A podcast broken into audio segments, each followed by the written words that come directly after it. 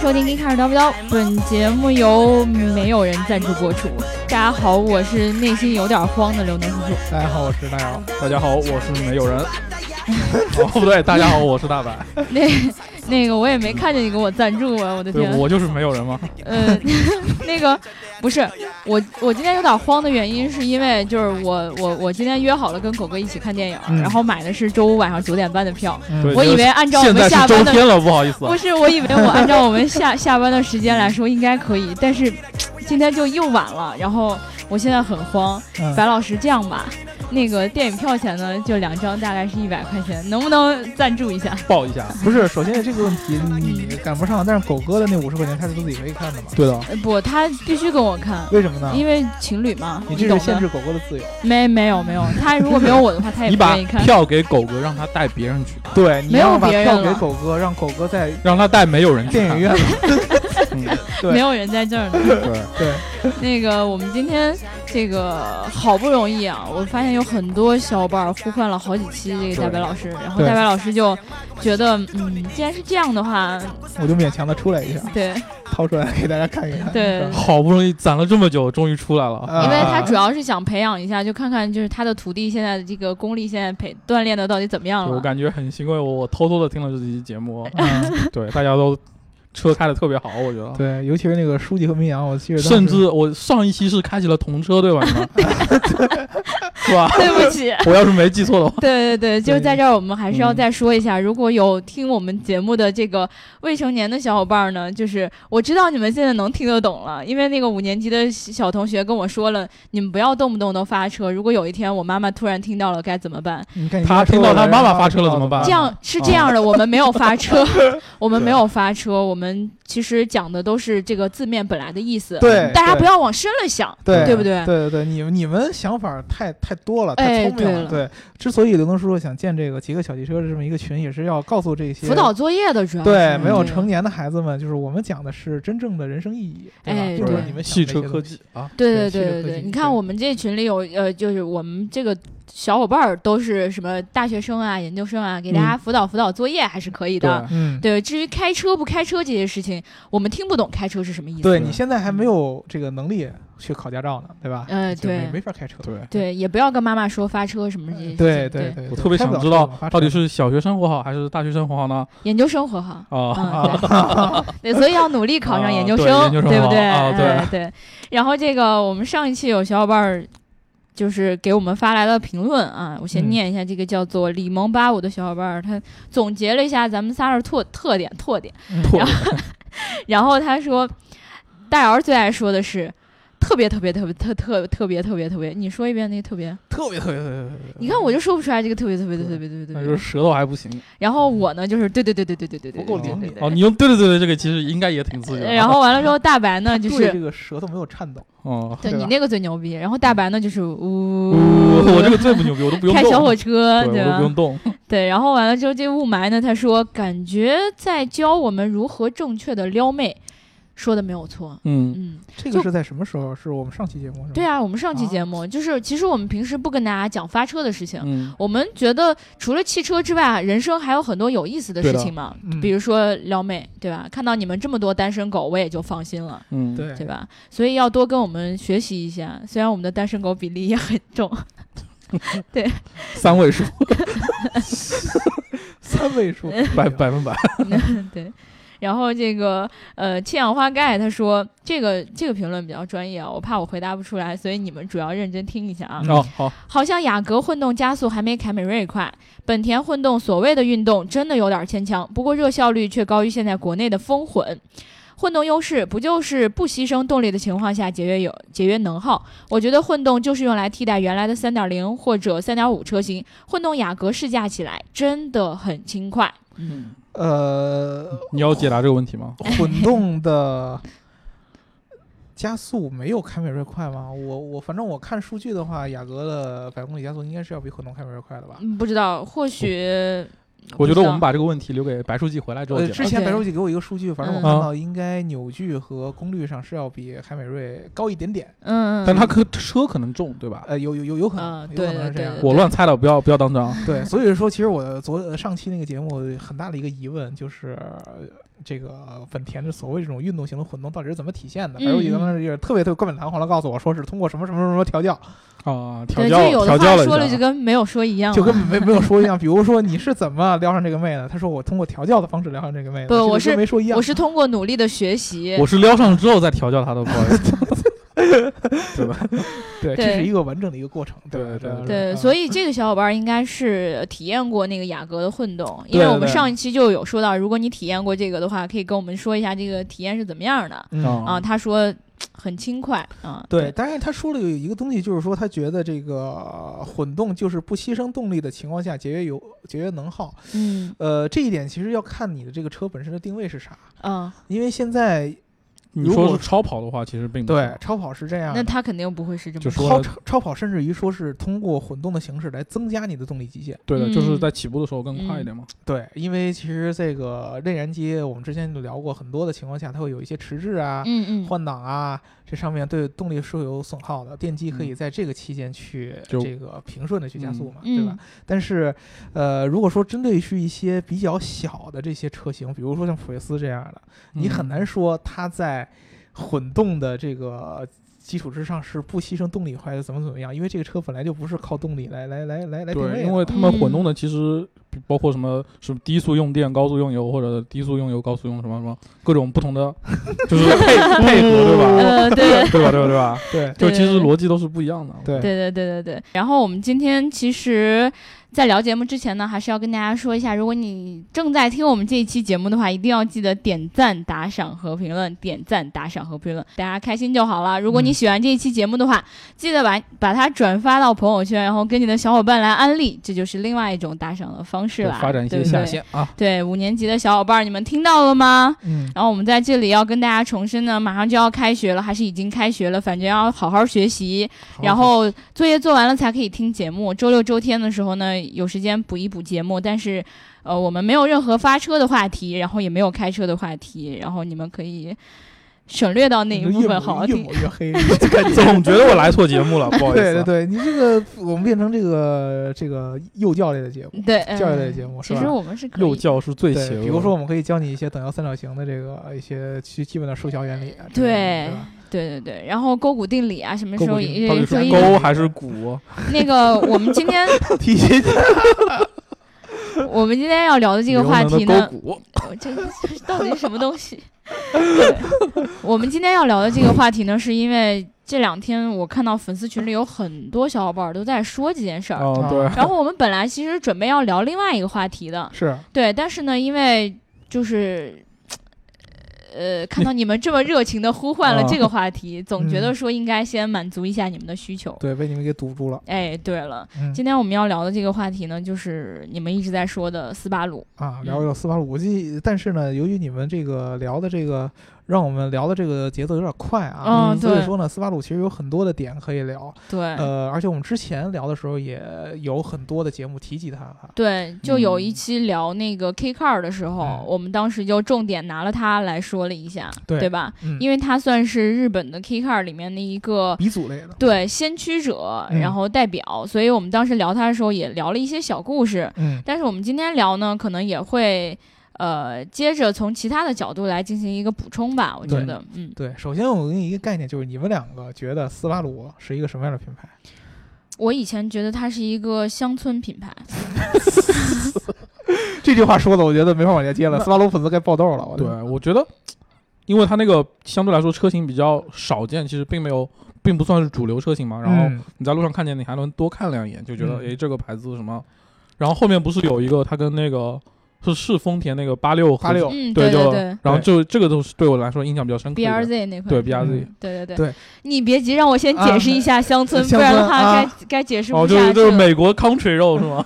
对，对其实其就实是是有跟三蹦子在一块儿的 那中种，国杀马不特。不，其实是有这么一个渊源，啊 就是你你我我一直在节目里。反复重申一个问题，就是嗯我不太了解汽车，然后我啊以前认识的汽车品牌也仅限于那些，刘能只会开车，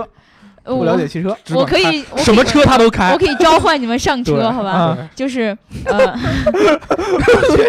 不不好意思，我不上，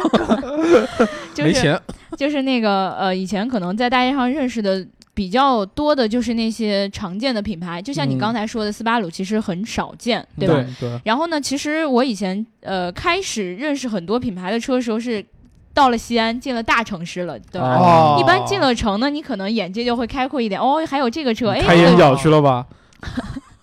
光开了外眼角是对吧？然后那个当时就分不清，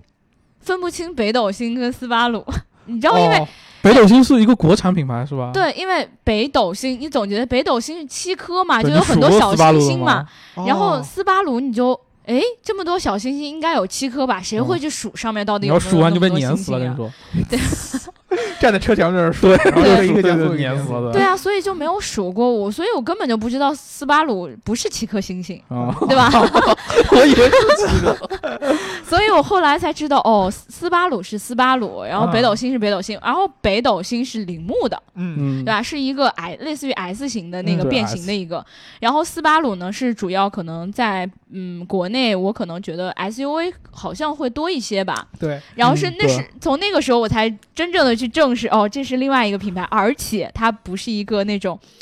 乡乡村品牌，因为。因为你知道，其实这种小城市的人吧，见嗯得少就会觉得、哦，这是一个山寨品牌，你知道就吗是？刘能其实没有还没有解释明白他到底为什么要 说 斯巴鲁。我说半天，我也不知道 我跟乡村有什么关系。接接着说就是 你，就说自己是个乡村人，呃，我是一个乡村人，嗯对，所以他不是乡村品牌，但是乡村人没见过的车不应该叫乡村品牌啊。你不不知道，你简称是乡村。你不知道有的品牌是会给你带来那种豪华感的，嗯啊但是斯巴鲁的 SUV 其实不是让你觉得是那种豪华型带给你更 SUV，多的乡土 气息。带给我的气息就是要拥我抱大自作然为，作为一个下女地干活 吧。作为一个女生的角度，可能嗯就会觉得说这个车不是我喜欢的那一类 SUV，、哦就不够好你看。 很好，但我们不合适啊。呃，差不多吧，对对你是辆好车，但是我没法 让对，你我不想开你。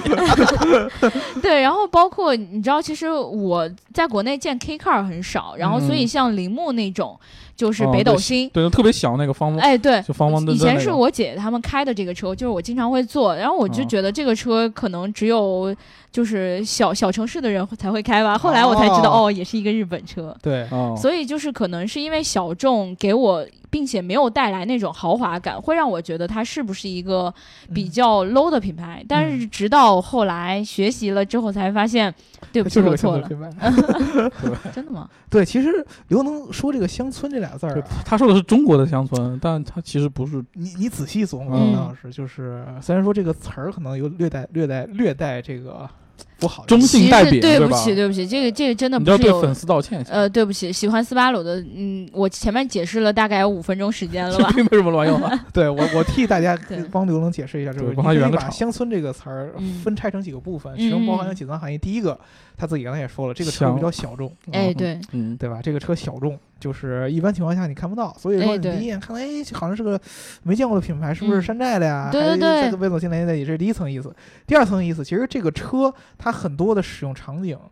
是在这种乡村、 off road 那种，嗯，对？吧？田野间对啊，回白老师对说回归大自然，对对是是对，是是这种场景，是这么一个 品牌。还有那种拉货的时候用那种拉，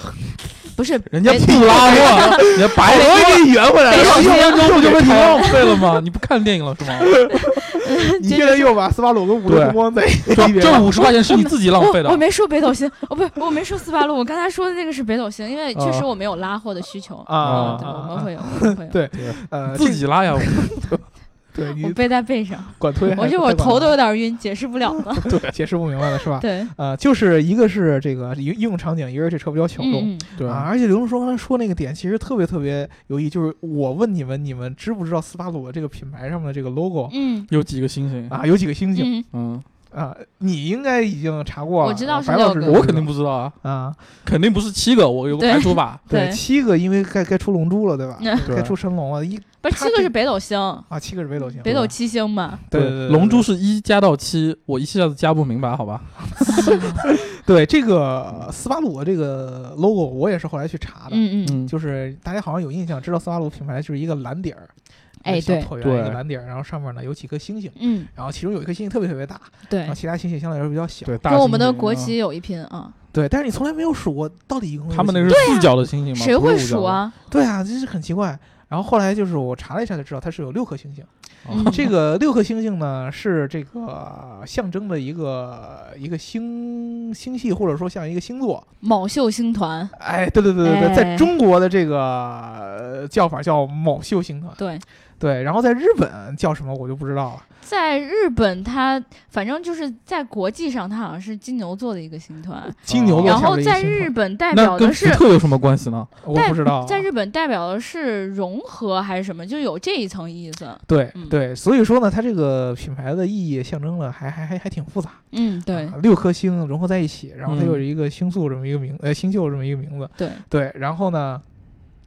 它的这个整个的这个呃 logo 的含义，为什么要选它？是因为这个企业在刚开始建立的时候，是由六个企业捏合在一起哦，哦，啊，然后才最后成为了这个斯巴鲁这么一个品牌。没错，所以说，它才找了这么六颗星星捏合在一起。嗯，啊，然后斯巴鲁这个词儿，其实在日本有一些什么统治啊、嗯融合对对呀、对对对制霸呀这样的这么一个对意义。嗯，然后呢，它在这个台湾会被翻成叫做速霸路，对，快速的占据这个 道路，速巴鲁，对啊，你总是会起一些我只奇怪的是名带一字。点点口音而已，我也不知道是哪来的口音。嗯对这个品牌给嗯大家就是，如果说你一般情况下。呃，不是特别特别特别硬核的这种汽车粉丝，你可能确实没有听说过这个品牌。嗯嗯，呃，我觉得它跟三菱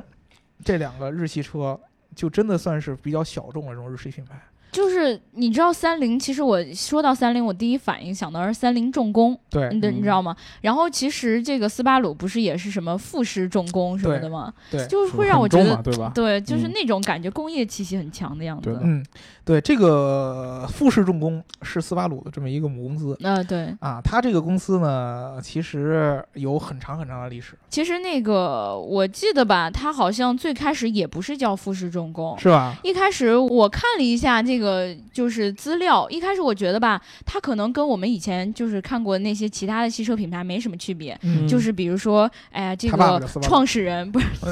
对，这这名儿真奇怪，呃 嗯这创始人特别喜欢机械，嗯，然后呢，就哎呀，就觉得说我这这个特人别这喜欢一生的赛车梦想呢，嗯就是想要造车，就想呃开，车，对，想想要这个造火车啦，造飞啊机这一类的，嗯，然后所以最后这样这样这样，结果我后来发现不是这样的，是吗？就是它这个品牌的历史其实应该是追溯到一九一七年，一九一然后最开始建造的这个厂呢，也不叫什么富士重工，而而是叫什么飞行机研究所。嗯飞行 器，好吧，，这一点还你带觉得飞行功能？就算是重合了吧，对吧啊？就是啊，这个创始原人来很喜是做欢服务飞行机业，的是吧？对，结果后来就是有。有资料表明，这个人呢，其实有很强的政治背景。嗯然后呢，他好像以前是呃飞行员出身，嗯，就是他去当了兵之后，就直接在那个部队里面，嗯就是专门是搞这个主不是搞飞机，是开飞机的。哦，然后呢搞什么飞机啊？然 后对，然后然后完了之后呢，他后来退役了之后，就觉得说，哎，我要扎根于我自己的家乡，然后呢，嗯我有志向，我要自己造造飞机。嗯于是呢，他就成立了这样一个公司。他嗯成立这个公司之后呢，但是呢，他主要还是想建造，就是不是我们想象的那种民用飞嗯机，你知道吗？因为当时那个时期，可能大家也都知道，我们国家反正还没有正式的稳定下来呢，是所以日本那个时候也基本上是蠢蠢欲动嘛。嗯，然后他们就想说，哎呀，那我不行，就造造点儿什么战斗机之类的。我去，对他一上来就就研究半天，就开始做这个。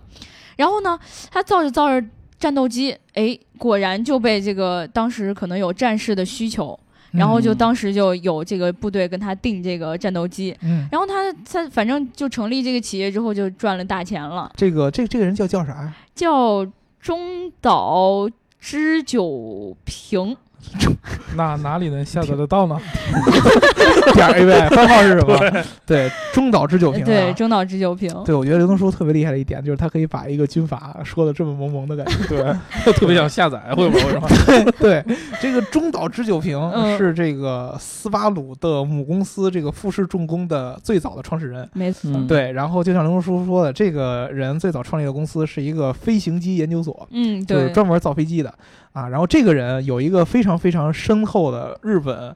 呃。军事行业的背景，或哎者说没错军国主义背景。对，啊，当过兵嘛，嗯这个人这个人当过兵，原来当过海军，然后对后来呢，他在在这个当兵的过程当中，他知道了这个在遥远的美国嗯，啊，有人发明了一个东西叫灰机。对，人家还经常去留学去参观呢。对哦啊，对啊，他当时就觉得这个东西在重工业一定会是未来的发展方向，对，然后尤其应用在军事领域，一定会呃成为未来发展方向。感觉这个人很好战的样啊子。。而且他也觉得这个这个这个东西呃坐飞机多酷啊，嗯，对吧？所以说他就这个在这个从军队退伍之后，就致力于研究灰机。没错儿，嗯对，然后呢，研究灰机就正好又赶上了这个、呃、赶战争上爆了发好时候。对，而而且说实话啊，就是任何大家了解这种日本历史，就应该知道，就是在那个时代 嗯，啊，日本其实已经在进行各种各样的战争了，比如说我们嗯跟我们中国的甲午海战，对，对，包括这个跟这个俄罗斯的俄俄沙俄的这个日俄战争，对去在这个朝鲜那儿去打，嗯，对，都有这个相关的。其实他们一直在做这种战争的储备，嗯而且之前日本人一直在赢，所以日本人有一个金有一个概念就是膨胀了，这个皇国一统天下嘛，就是就是皇国的这个力量是无无无限的。嗯那那咱不就起飞了吗？这么嗯黄，对，他他就觉得我我很的很力量我是无限的。对我好像很厉害的样子，嗯是吧？然后对的然后就吃大了 力药的发展这个重工业，嗯这个飞机就是特别重要。正好又对啊后来赶上二战爆发，对，然后呢，就是他的这个呃飞机这个研究所，当时应该是呃二战这个日本空军最主要的一个生产制造商，嗯，对，对，造了很多很多他们的飞机啊，你我们看到一些什么这特个。工什么敢死队什么的，哎，对对对对，对神风是吗对对对对那对种对，白老师说的这个特别多，很多神风敢死队的飞机其实都是由他真们的吗就？是直哎接做直接撞你，对对，这个人呢，后来在这个二战结束之后呢，被这个军事法庭定为这个甲级战犯。肯定啊，对，但是他那个时候好像，因为他后来也没没继续在从事他自己这一线这嗯这一行了，他嗯做了那个呃，就从政了吧，大概嗯是对不对？嗯然后所以才是可能会有一些决策啊，各个方面的问题。特别是我觉得有一件事情特别牛逼，嗯就是他当时有一阵儿，他造着造着飞机，他就感觉说，哎呀，我感觉我们日本跟美国的这个呃军空军实力好像有差别，嗯，嗯这不行啊。嗯我们得先去挑起来，我们要造一个特别牛逼的飞机，然后先去轰炸他们。嗯然后呢，他本来是这么想的，但是幸好后来因为决策上面没有通过，所以他没能完成这个梦想。对，其实这个这一套这个理论，在这嗯个日本和美国挑起战争的当中，是一个特别经典的一套理论，嗯，就是日本当时觉得自己在这个呃太平洋战场上，啊哦，对，尤其在中国这边儿，然后已经深深的陷入到了我们的这个人民的这个保卫家园这样英勇嗯的战争抵当中。抗，吧？对，对他本来计划中国就就三个月消灭了，对啊，对对对吧，就能就能打掉没了，想到我们这么深顽陷强泥，潭哈哈，对没想到吧？对，然后呢，在国内 没想到你浓眉大眼，突然变革命。对，然后在国内，这个这个由这个军部军队这帮人组成这个内阁，又发现老百姓开始不干了，哎你不对，就是说资源它输出的太厉害了，对对啊。啊，很辛苦岛活岛的。国消耗不起的，对对啊，这么多的资源，这么多的人，对啊然后都消耗在这个中国的这个战场上了。嗯你对这个政府怎么办吧？这个国内的这个矛盾日益严重，他们对就是想把这个国矛国盾内去转没人移拍电影了，好尴尬。啊对， 然后去转移，对，然 后不不断有这个妇女去输出到前线，是吧？ 对，然后他们就开始想一个问题，就是如何去扭转这种形势，把大家嗯注意力转移开呢？就想想看，我们去挑战美国吧。美国这个是世界上最强的一个国我觉家得。他就脑对脑子一抽抽坏了，然后当时就这大家都在讨论， 当时讨论的问题不是说我怎么挑战美国，他们的讨论问题是我多长时间能拿下美 国。 对，全是有这种各样的，所以说才会有后来各种各样的计划，就是我如何跟美国发动起这个战争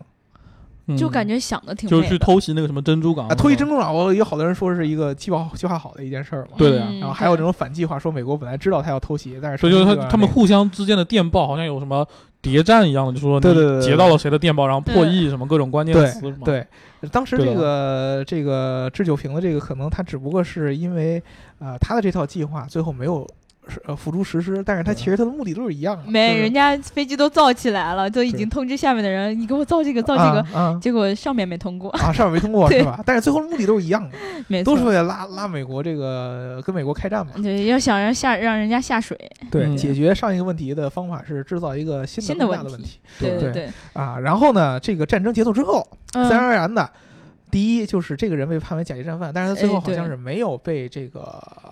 怎么说呢执行。嗯，没有，是是他其实已经被判了，完了之后又那个放了两年，啊最后最缓后又缓缓刑，最后是吧又审判说你无罪，毕竟啊是当时好像有一个问题，但凡是那种财阀、嗯，有钱人、有背景的，嗯其实都赦免了。钻空子是吧？对，嗯没有去什么远东军事法庭，对对吧对他反正是没有去，但是他没过大两年，好像就去世了。对，但是他其实一九三一年的时候就已经把他这个呃，就工厂交给了他他弟弟，所以是。他已经没有掌控的权利了。对，嗯就是他在一九四九年的去世，对吧嗯？对对啊对对当时是六十五岁。嗯，然后呢，他留下来的这个整个的这一套这个重工业这么一个公司，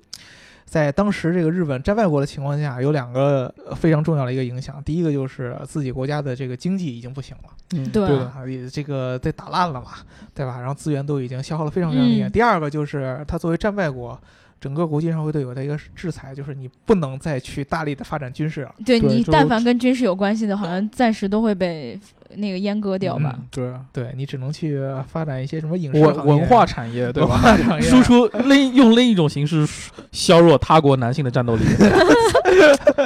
对你只能去干这么一这是事个儿长期的计划，这个对很已凶经狠，初见成效。对，你是不能造飞机了，对，你只能教其他的国家的男生怎么怎么着了，是吧？对啊对，所以 说呢，他哦们们他们这个重工业受了很大的影响哦嗯啊。你像其实军事或者说战争是嗯重工业特别特别大的一个发展机会对没的，错儿，和一个土壤，包括我们之前聊很就多这个所好多汽车厂都是对什么德国那边对吧？对对吧对他也一样，他是对最最早造飞机的。然后呢，不让造飞机了，怎么办呢？我造老百姓用的飞机，那会儿经济又不 好，又没没有人会得起飞飞机。对啊，那我就是只能换一种方式呗，造点别的呗。然后当时就觉得就是这个汽车，嗯，对，其实我们之前聊 K car 的时候就有这个意思，就没是当时错日本政府也在大力的推广，要给这个老百姓造便宜的、皮实的、实用的车。对呀、你毕竟要出门嘛，对吧？哎你不能总待在家里，万一待抑郁了。对，，所以说呢，当时这个富士重工。就是在一九五三年的时候，集合了对当时它整个集团下边的六家子公司，嗯然后呢，组成了这个现在我们知道的这个斯巴鲁。嗯对，这个公司其实是这么样的。然后斯巴鲁呢，它在早期最有名一辆车，其实就是我们之前在 K Car 的时候聊过了这个斯巴鲁的这个三六零这辆车。对对对对对，当时我们就说它有个名儿叫瓢虫，对吧？对。然后呢，我们其实那会儿就总觉得说它其实有抄袭那个甲是壳的呀虫的一个，嗯，对啊。其实我们现 在看太多瓢虫、甲壳 虫，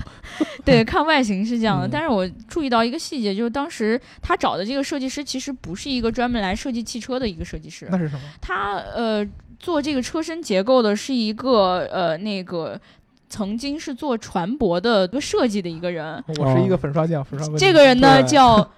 佐佐木，有没有？我好像有，我好像有 下载过。啊达三，佐佐木雅，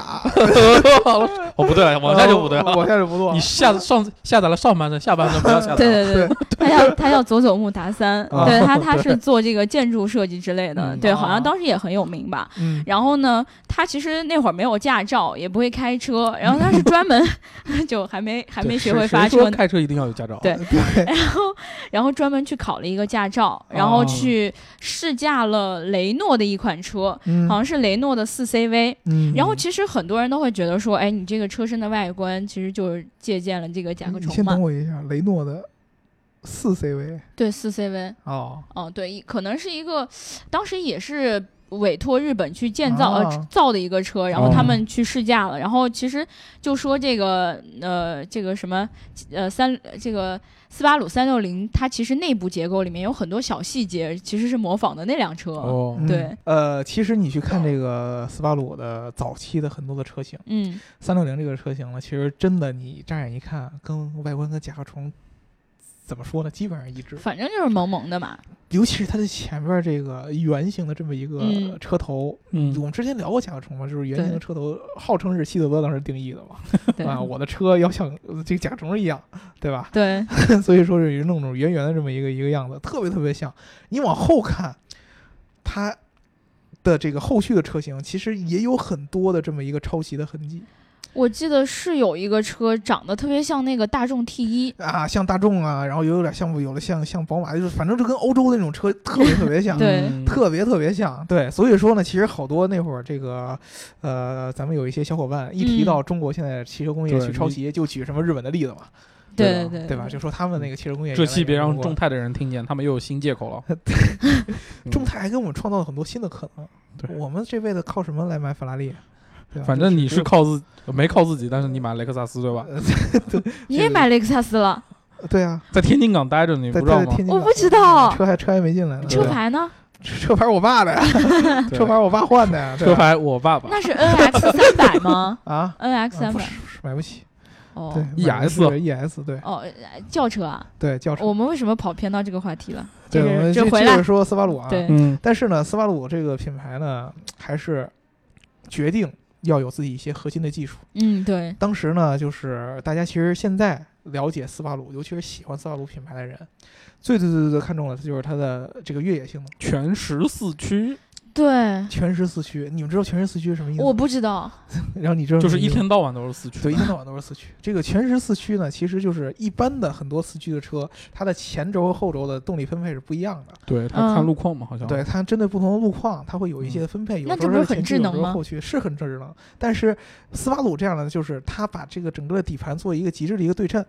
然后呢，做对称的同时，它能让各个的这个前轴后轴的这个动力分配。尽量做到百分之五十比百分之五十嗯啊，尽量把它控制到一个很小的一个区间。这样的车在一些这个特殊路况，它的通过性是非常非常强的。这也就是为什么斯巴鲁经常会在什么拉力赛上啊，创造这样的传奇。嗯，嗯对？吧？在之前他那个特别有名那个车型叫力狮嘛，哦，对，律师，对对吧我看群里小伙伴成天说，成天说，对，这个力狮是特别有名的一个一个一一一个车型。除了这个它的这个全时四驱之外，嗯斯巴鲁还有一个特别特别有名的技术，叫做水平对置发动机。哦，对，对，啊，水平对置发动机这个英文他们有管这个叫 boxer engine，为什么要叫这个意思？拳击是手，对，因为它特别像这个拳击手，嗯，在这个练习的时候，这个左右你轮出一流拳，出我拳出一拳，对，左右轮流出拳的这个这么一个感觉。具体为什么是这么一个样子？就是我嗯们之前聊的各种各样的发动机的形态，对，它的这个活塞都是垂直的，基本上是垂直的。就嗯是跟车体是垂直的，对吧，嗯对，它就是垂直平放的，要呃受垂到垂直放的，对，要受到这个重力的影响对，，或者说活塞是上下这么运动的，哎，对对，叫直啊列。比如说直列四缸就是平一四条个这线，么放的，呃，对四个平着，然后上下这么着活动。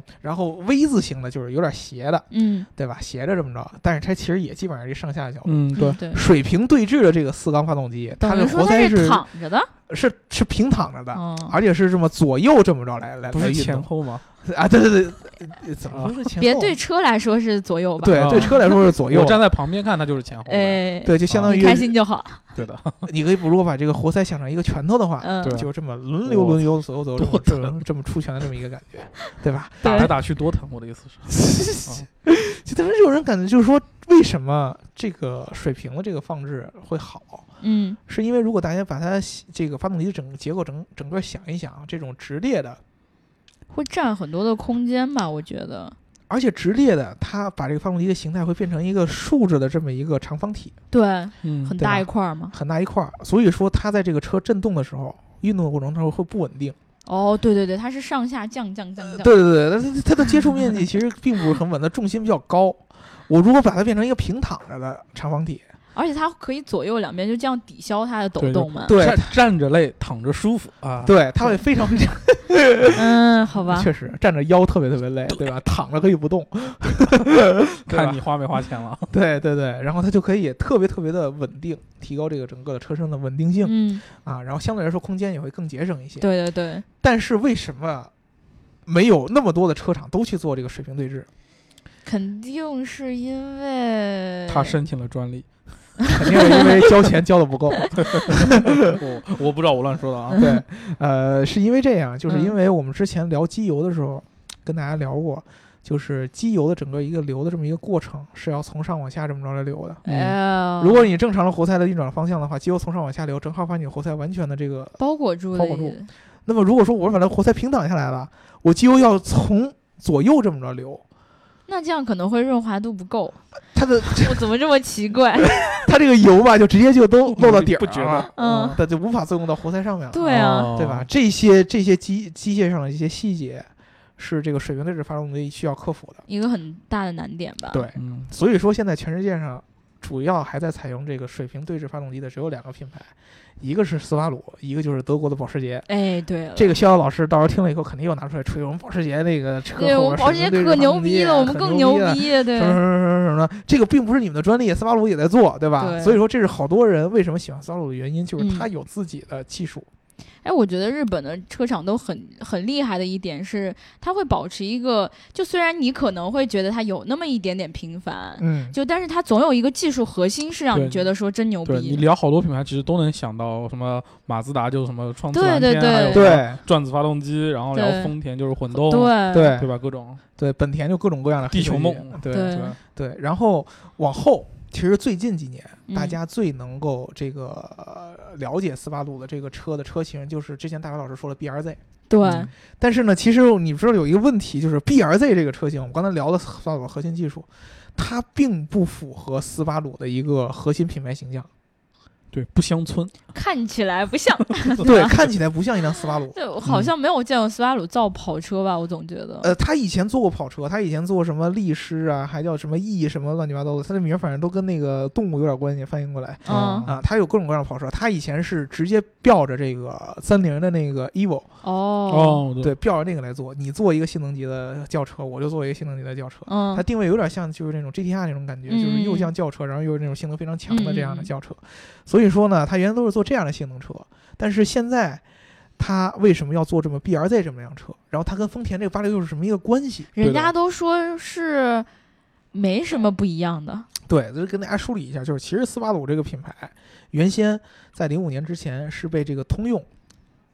大大大比例持股。我的天，那不是被美化了？呃，不 好吗？其实美日本跟美国后来一直就是联系很紧密嘛。对，后来被嗯打趴了之后就，对你把我打服了，我就我爱你，我爱你，对对对，嗯但是后来呢，这个通用这个品牌啊，就是大家应该也知道，遇到这个经济危机嗯，啊，自己的生活生存情况也不太哎，好，算了算了，不就要把了，不能要卖的了，都卖了，就给卖。掉了嗯啊。然后当时应该是占它百分之二十的这个股，嗯，然后就全给卖掉了。然后当时就由这个丰田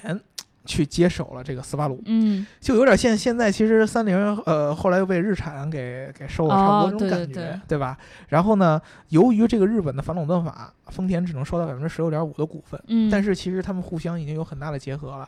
BRZ 其实就是丰田和斯巴鲁这么一个控股关系的这么一个很好的体现嗯，啊。八六本来是丰田的一个产品定位，对的啊，就是他们一直想做这么一辆运动系的小跑车，体现操控性的。然后呢，他想看中了斯巴鲁的整套这个发动机的啊，这个研发的能力，嗯，他就找斯巴鲁说：“我来定义这个产品，嗯，我来负责产品的设计，我来负责产品的前前期的整个这么一个规划，你来帮我去生产一些发动机、调教底盘哦啊，，这么一个逻辑。然后所以说才出现了八六和 BRZ 两个车，就是这个两辆车你仔细观察，基本上是一模一样的，嗯，对，甚至于好像都是说同从同一个生产线上下来的，而且这条生产线上挂了是不同的牌子是吧？挂着不同的牌子，应该我记得是每生产五辆还是八辆，八六才会生产一辆斯巴 鲁。哦，就是车标产能不一 样嘛，对，就是你能看到说这这个个主导牌子挂地不位嘛挂不下了，啊，对就是所以说呢，其实大部分人如果说你真的想买这两个车之一的话，就是八六这个是这个车原汁原味儿的车，嗯因为这个这个产品的定义和需求是丰田提的嗯，啊。然后这个 BRZ 呢，相对来说其实就是一种合作的体现啊讲道理，如果你想买个小众的话，你就买个 BRZ 吧啊。，对你买个小众把的，你标要图这个抠了，然后换一个，对你开心哪天用哪个，对 对，，因为这个价格也就差不多。揣兜里前面丰田，后面斯巴鲁都行对对， 对，然后有人说嗯，就是说这两个车虽然说基本上参数啊、啊、外观看着都差不多，嗯但是在调教上会有一定的区别。斯巴鲁更牛逼吗？这个其实很难说谁更牛逼，可能哦相对来说就是，比如说斯巴鲁有可能把它调教的更更怎么说呢，off road 一点，嗯哦，这就看他们各自的取向和爱好了。吧，对，但是这两个厂家从来没有一个人承认过我具体在调教上做了怎样的区分。这种事儿一般都不告诉别人，对对呀、吧说对啊了就不好买了，不好卖了嘛。对，多所以害羞啊，动不动调教。对啊，所以说就是这个这个车吧，说实话，你如果说现在很多人是因为 BRZ 才知道斯巴鲁，还是挺可惜的。嗯，斯巴鲁真正的辉煌是因为它在四驱领域和水平对置发动机这样的领域的一个哦非常大的一你个们还知名不度如我呢，并不是因为长得像北斗星，并不是，对你这说的直接把刘能台给拆了。对的， 我就我说了，你们还不如我呢。我就这猜个到他要夸自己，对 吧？对对对，不是，那你看在大街上见到，其实都是一些，呃，那个斯巴鲁的其他，你看刚才你说有技术的那些车型嘛，嗯对吧？不以、不不是因为 BRZ，对吧你现在把 BRZ 拿 拉他到自车，己也是有技 术的，对 BRZ 教别人很不要那么不说是，不是我这怎话么今找天也找不回来。今天也 BRZ 不回来了，如果说你真是喜欢斯巴鲁，它以前的这个斯巴鲁的整个的产品的核心技术的话、b r z 并不能完全体现它的这个核心，嗯哎，对，对吧？全啊是对，四你驱、看都是说，话，你看对差距，以前都是说话的艺术，都是用这个全时四驱来突出产品形象对，的。嗯啊，越野 off road 很强。我记得当时 Top Gear 有那个鼹鼠特别喜欢斯巴鲁，因为哦那个人就是一个乡村 的人，你看，哎 对，就乡谢村谢你经帮我圆常回会要来开一些这种特别特别 off road 的这样的场景，对对对对啊对对吧？什么泥呀、水啊，对那斯巴鲁这种全是四驱，在这个环境下通过力是非常非常强的。它嗯车身又由于它的这个发动机特别特别稳定，对吧？对，啊，特别特别强。但是你现在 BRZ 是一个后驱嗯，的一个性能级的一个小钢炮式的一个跑车，体验什么操控性这些的，跟它对原来这个这个定位啊、什么优势啊不相符。对对对对，吧对而且传说那个斯巴鲁在美国的销量，应该说算是全球最好的吧，嗯，因为好像是说，其实美国的汽车市场。相对来说比较成熟，然后嗯他们在挑车的时候，呃，更少的会因为品牌啊或者什么一些附加的价值去选择一辆车，嗯而更多的是会因为，比如说这个车它更实用，更适合我的家庭情况来买它。所以像斯巴鲁这样的，可能品牌上面相对来说小众一些，但是车本身的呃各种质量，包括它的那个就那个安全评级指数嗯也在。呃，很多车里面算是比较高的，所以对于美国人来说，可能他们也更喜欢像斯巴鲁这样的车吧。对对吧其实斯巴鲁在美国的认可度还是挺高的。嗯，对嗯，尤可其能是也可是能因为跟通用可曾能经也有是过因一为美段国人到现在都没反应过来，通用把它给卖回 去了。对，对对嗯对，所以其实我们今天大概聊了一下关于这个斯巴鲁的以前的一些历史的问题，嗯对，因为我们也觉得很久没有聊跟历史相关的话题了，对，我也很久没有开车了，对对对，今天开的好吗？开心。对，然后那个其他小伙伴儿，如果对于这个呃斯巴鲁还有任何的问题，或者说你有知道的想要补充的，欢迎在评论里面告诉我们，然后我们可以在下一期节目里面跟大家继续来补充一下，对嗯吧？然后如果你想要加我们粉丝群的话。无论是那个大的粉丝群，还是这个极客极客小汽车这个粉丝群，都欢迎大家在这个后台留下你的微信号，然后呃，可以在各个平台留下你的微信号，也可以在这个呃我们的公众号 Geek Car 的后台留下你的微信号。当然了，还可以去我们的新浪微博底下搜找到我们，然后在私信里面告诉我们。嗯，然后欢迎大家来跟我们一起讨论这个呃做作业的问题，然后开车的问题，然后各方各面的问题极。客小汽车只讨论做作业的问题，其他的那个全可以讨论开车的我问题。们再好吧建极客航母群， 好吧？这个那我就不进了，专门搞飞机，这个学习的太快上了面。 还能开飞机。一感一感。那我们今天就聊到这儿了，然后呃，如果你在听我们这期节目的话，记得要给我们点赞、打赏和评论，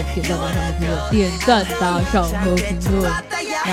我要去看电影了，再见。拜拜拜。拜。